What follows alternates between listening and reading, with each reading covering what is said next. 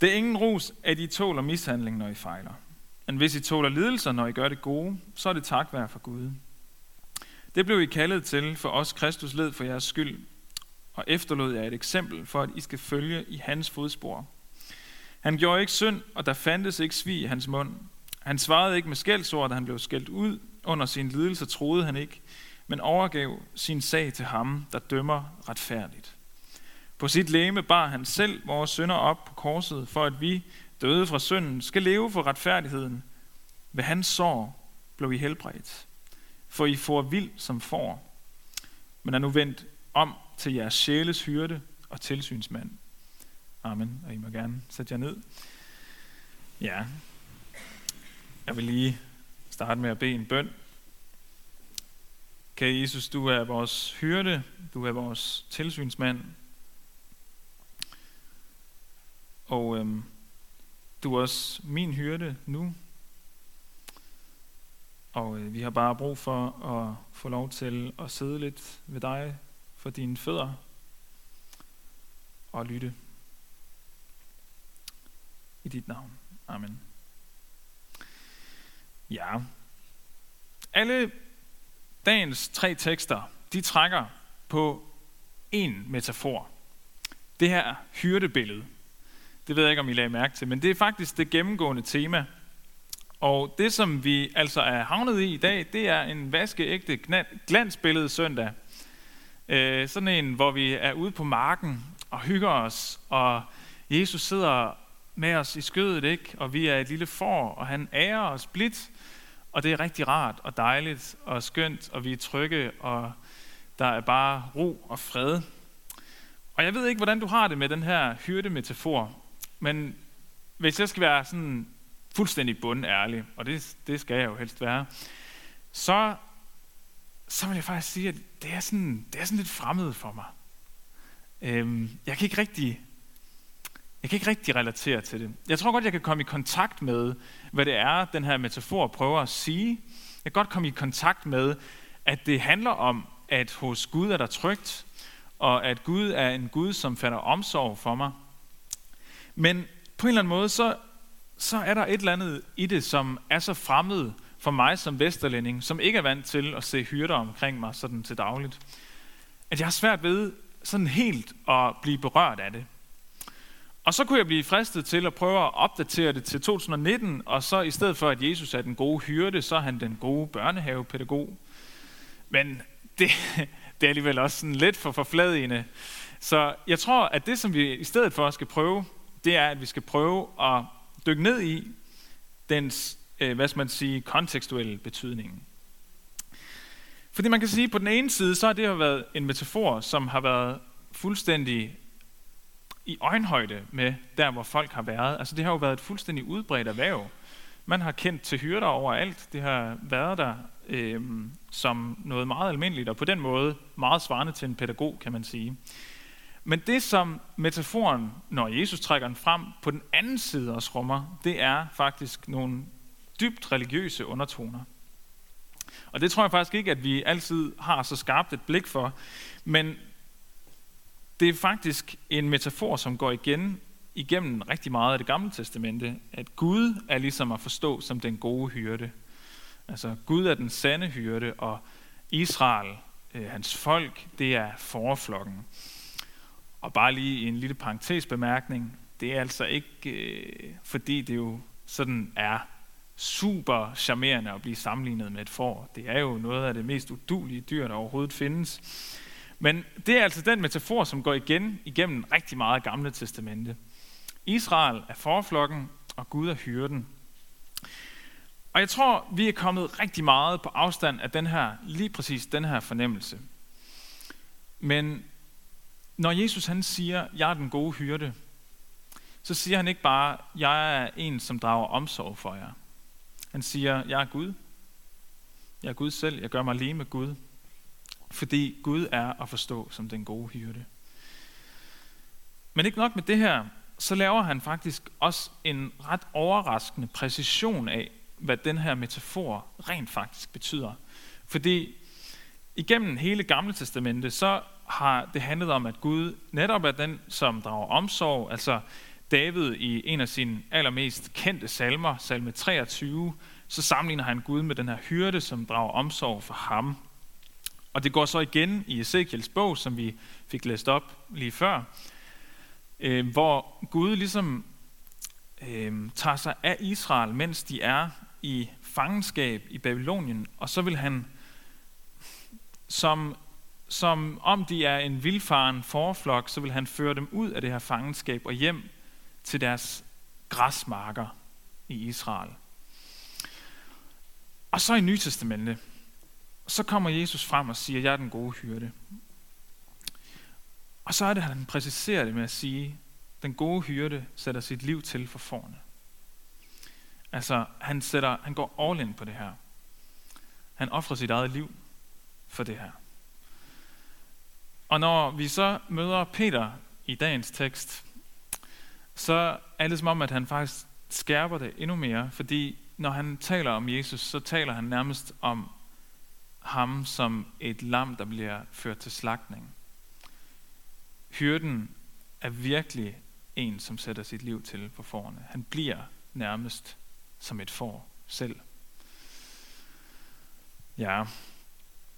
Og på den her baggrund, så kommer Peter med nogle ret skarpe formaningsord, som jeg faktisk selv synes er næsten for meget. Øh, han siger sådan her, det er ingen ros, at I tåler mishandling, når I fejler, men hvis I tåler lidelser, når I gør det gode, så er det tak værd for Gud. Det blev I kaldet til, for os Kristus led for jeres skyld, og efterlod jer et eksempel for, at I skal følge i hans fodspor. Og jeg har det sådan, ah, ah, det kan man da næsten ikke sige. Det kan jeg, da, jeg, jeg kan i hvert fald virkelig ikke få det over mine læber, fordi jeg er sådan en ung fyr, som, som jo ikke har oplevet noget som helst slemt øh, i mit liv, i hvert fald ikke sådan nævneværdigt. Så hvordan i alverden skal jeg kunne stå her og tale om, om forfølgelser og lidelser og sådan noget?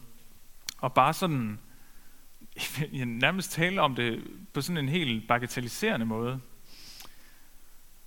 Men sagen er bare den, at hver gang vi slår op i det nye testamente, så læser vi bøger, breve, skrevet af forfattere, som alle sammen var forfulgte kristne. Og det er en fuldstændig præsent virkelighed i det nye testamente, det her. Vi kommer ikke udenom det. Forfølgelse er bare et grundvilkår. Og når vi så hører om helt forfærdelige hændelser, som den øh, på Sri Lanka, så bliver vi faktisk mødt af en virkelighed, som svarer rigtig meget til det, som vi møder i Bibelen. Rigtig mange kristne i dag øh, lever virkelig på den måde, som man levede på Nytestamentets tid. Og det får mig til at tænke, og i hvert fald indse, at min tro, den er forholdsvis omkostningsfri.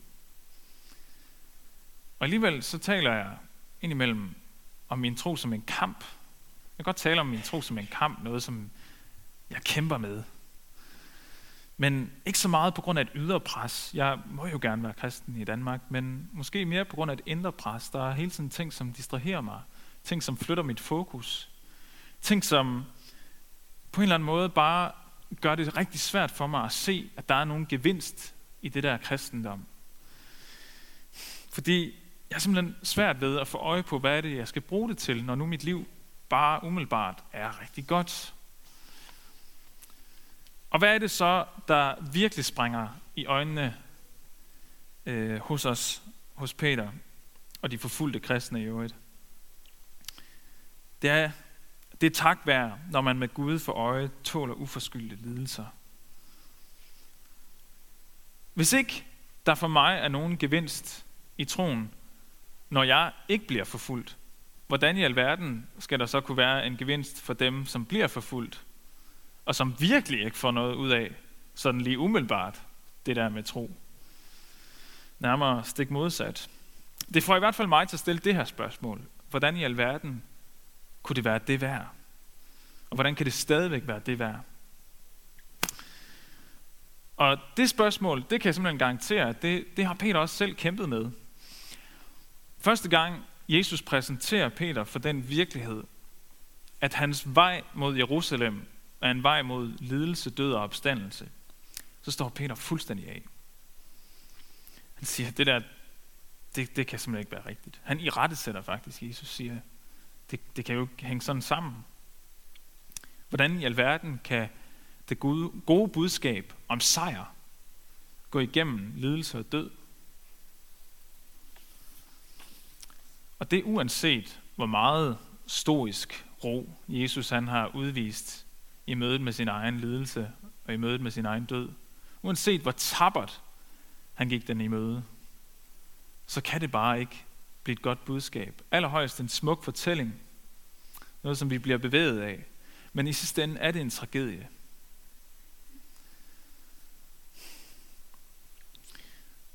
Og jeg tror også, at Jesus han selv kendte til den her anfægtelse. Vi hører om, at han i Gethsemanes have, den samme dag han bliver forrådt og overgivet til de romerske soldater, at han faktisk græder. Han beder til Gud om, vil du ikke nok lade mig slippe for det her? Må jeg ikke nok slippe for det, der skal ske med mig? Jeg vil ikke lide og dø. Ja, og der står faktisk også et sted, at han græder tårer af blod. Der er noget i det her, som simpelthen selv for Jesus, selv for Guds søn, har været fuldstændig kontraintuitivt. Det har bare ikke på nogen måde været selvindlysende, at der kunne være sejr i lidelse og død. Og selvom Jesus nok jo faktisk har været klar over, at han skulle opstå, det siger han jo til sine disciple. Jeg tror faktisk ikke, der er ikke noget i teksten, som vil afsløre for os, at han på noget tidspunkt er i tvivl om, at han skal opstå.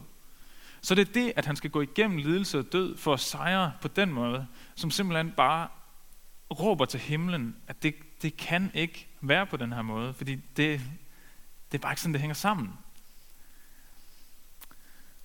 Og de gamle græske filosofer, epikuræerne og historikerne, som sådan var datidens elite, datidens akademikere, datidens hvad skal man sige, store tænkere, det var dem, som virkelig satte dagsordenen for, det er sådan her, det er sådan her, vi tænker i vores kultur, i vores samfund. De var fuldstændig klar over det her. De var med på, at lidelse og død, det kan bare ikke have med sejr at gøre. Epikuræerne, de sagde, når livet er, er døden ikke, og når døden er, er livet ikke. Altså, liv og død, det er, det er hinandens totale modsætninger. Det har ikke noget som helst med hinanden at gøre. Det kan ikke tænkes sammen på nogen måde.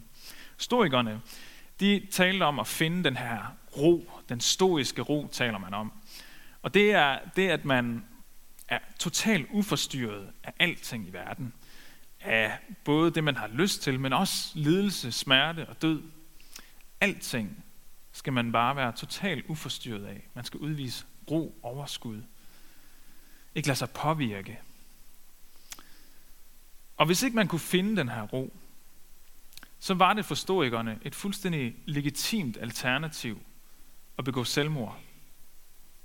Selvmordet var simpelthen at foretrække frem for det at lade sig påvirke af lidelse og smerte og død. Fordi det bare var på så lang afstand fra det gode og det guddommelige. Og selv her 2000 år efter, så tror jeg faktisk stadigvæk, at vi, vi har det lidt sådan på samme måde. Vi kæmper stadigvæk med lidelsen og døden. Vi ved ikke, hvor vi skal placere det. For tiden så læser jeg øh, Karl Ove Knavsgaards monsterværk, Min Kamp, som er sådan en selvbiografi, som øh, kommer i seks bind, eller er på seks bind, og jeg har lige læst den første af dem færdig. Og den her første bog, den handler rigtig meget, den tager rigtig meget udgangspunkt i hans forhold til sin far, som ligesom øh, var et meget, meget kompliceret forhold, og hvor han så i forbindelse med sin fars død kommer til at reflektere rigtig meget over hele det her fænomen død. Hvad er det, det handler om? Og han indleder bogen med at skrive sådan en længere refleksion over døden. Han skriver blandt andet det her, og det er lige et lidt langt citat, som jeg gerne sætter jer godt til rette. Han skriver sådan her. I det øjeblik livet forlader kroppen, tilhører kroppen det døde. Lamperne, kufferterne, dørhåndtagene, vinduerne, markerne, moserne, bækkene, bjergene, skyerne, himlen. Intet af dette er fremmed for os. Vi er bestandigt omgivet af den døde verdens genstande og fænomener. Alligevel er der få ting, der vækker større ubehag i os, end at, sætte, end at se et menneske fanget i den. I hvert fald, hvis man skal dømme efter de anstrengelser, vi gør os for at holde de døde kroppe ude af syne. På store hospitaler gemmes de ikke alene væk i egne utilgængelige rum. Også vejene dertil er skjulte. De har egne elevatorer og særlige kældergange. Og selvom man ved et tilfælde skulle forvilde sig ind i en af dem, er de døde kroppe, der trilles forbi, altid tildækkede. Vi kæmper stadigvæk med lidelsens problem. Måske nu mere end nogensinde før. Der er simpelthen noget i det der med smerte, lidelse og død, som vi har abnormt svært ved at se i øjnene. Som vi ikke kan forene os selv med. Fordi det ganske enkelt bare gør tilværelsen ubærlig. Døden er virkelig Guds absolute modsætning. Sådan tænker vi, tror jeg meget intuitivt. Knavsson han skriver videre, lige så påfaldende som at alle lige skjules, er det faktum, at de altid fragtes ned på niveau med jorden, så hurtigt som muligt. Det er nærmest utænkeligt, at et hospital skulle anlægge, øh, skulle anlægge obduktionsstuer og ligerum i bygningens øverste etager. De døde opbevarer man så tæt på jorden som muligt. Vi kan simpelthen ikke forbinde det himmelske og det guddommelige og det gode og det sande og det meningsfulde med døden, med det jordiske. Vi har svært ved at forbinde de to ender.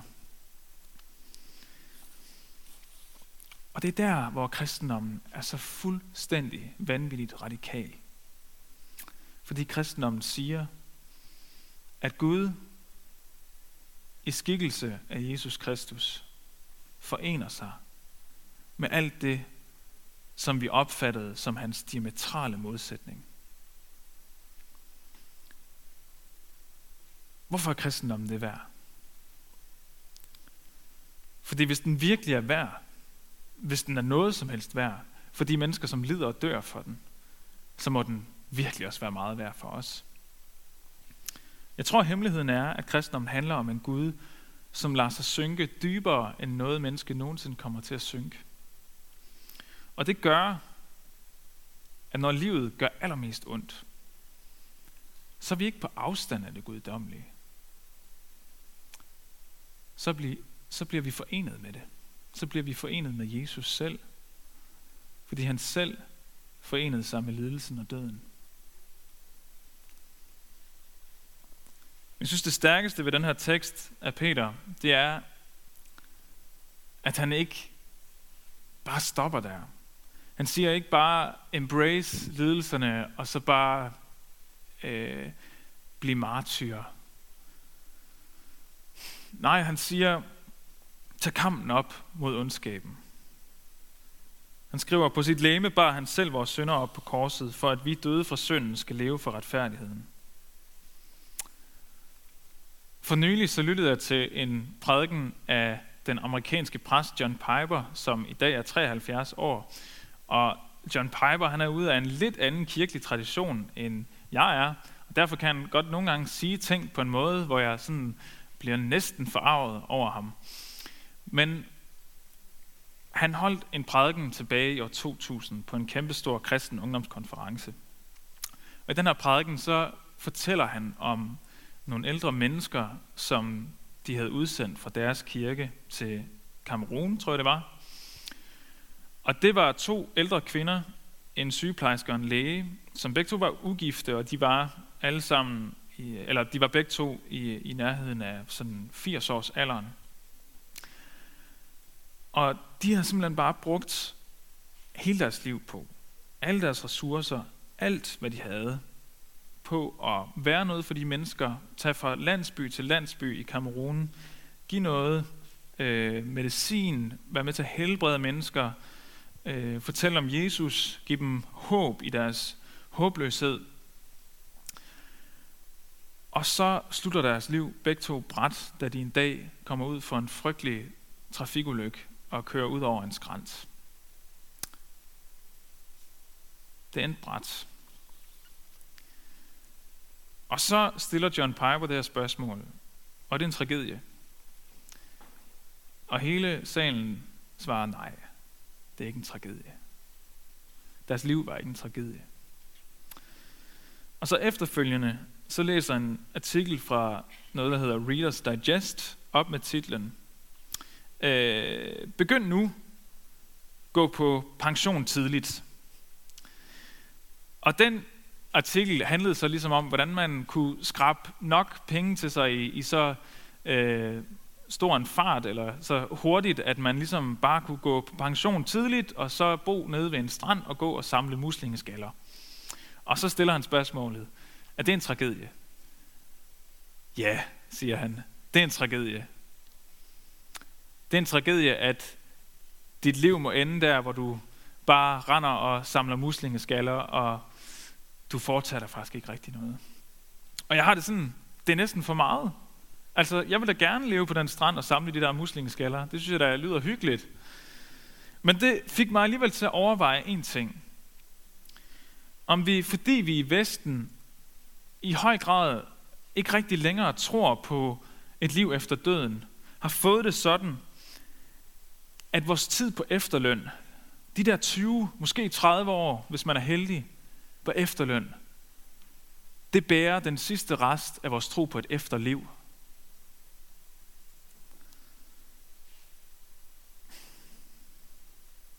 Det er det sidste håb, vi har. Så er der altså ikke noget at sige til, at vi farer vild som får. At vi bliver ængstelige for vores liv. Fordi hvordan i alverden skal jeg nå at få det ud af det? Hvis alt det efterliv, jeg får, det er 20 år på efterløn. Hvor, mit, hvor min krop lige så stille går i forfald, og jeg mærker, at døden kommer tættere på. Med Jesus som hyrden, så får du ikke bare 20 år på efterløn. Eller 30, hvis du er heldig.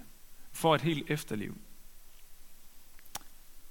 Du har en hyrde, som lover dig, at han vil lede dig hele vejen til de evige græsmarker. Og hvad i alverden gør det ved dit liv nu? Det gør, at du kan bruge alle dine minutter nu på at leve et så meningsfuldt liv som overhovedet muligt. Fordi du har en evighed foran dig. Du kan leve for retfærdigheden nu. Det vil jeg virkelig gerne. Og hvordan gør man det? Det gør man ved at begynde her. Om lidt så skal vi have nadver, så skal vi knæle. Og så skal vi mærke, at hvis han sår, blev vi helbredt. Lad os bare begynde der. Og øh, så vil jeg bede.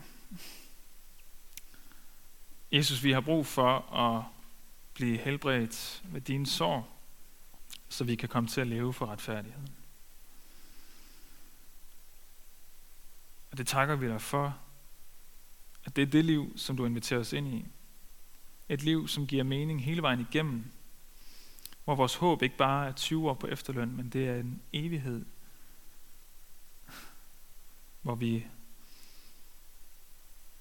kan være på din, din nådes græsmarker.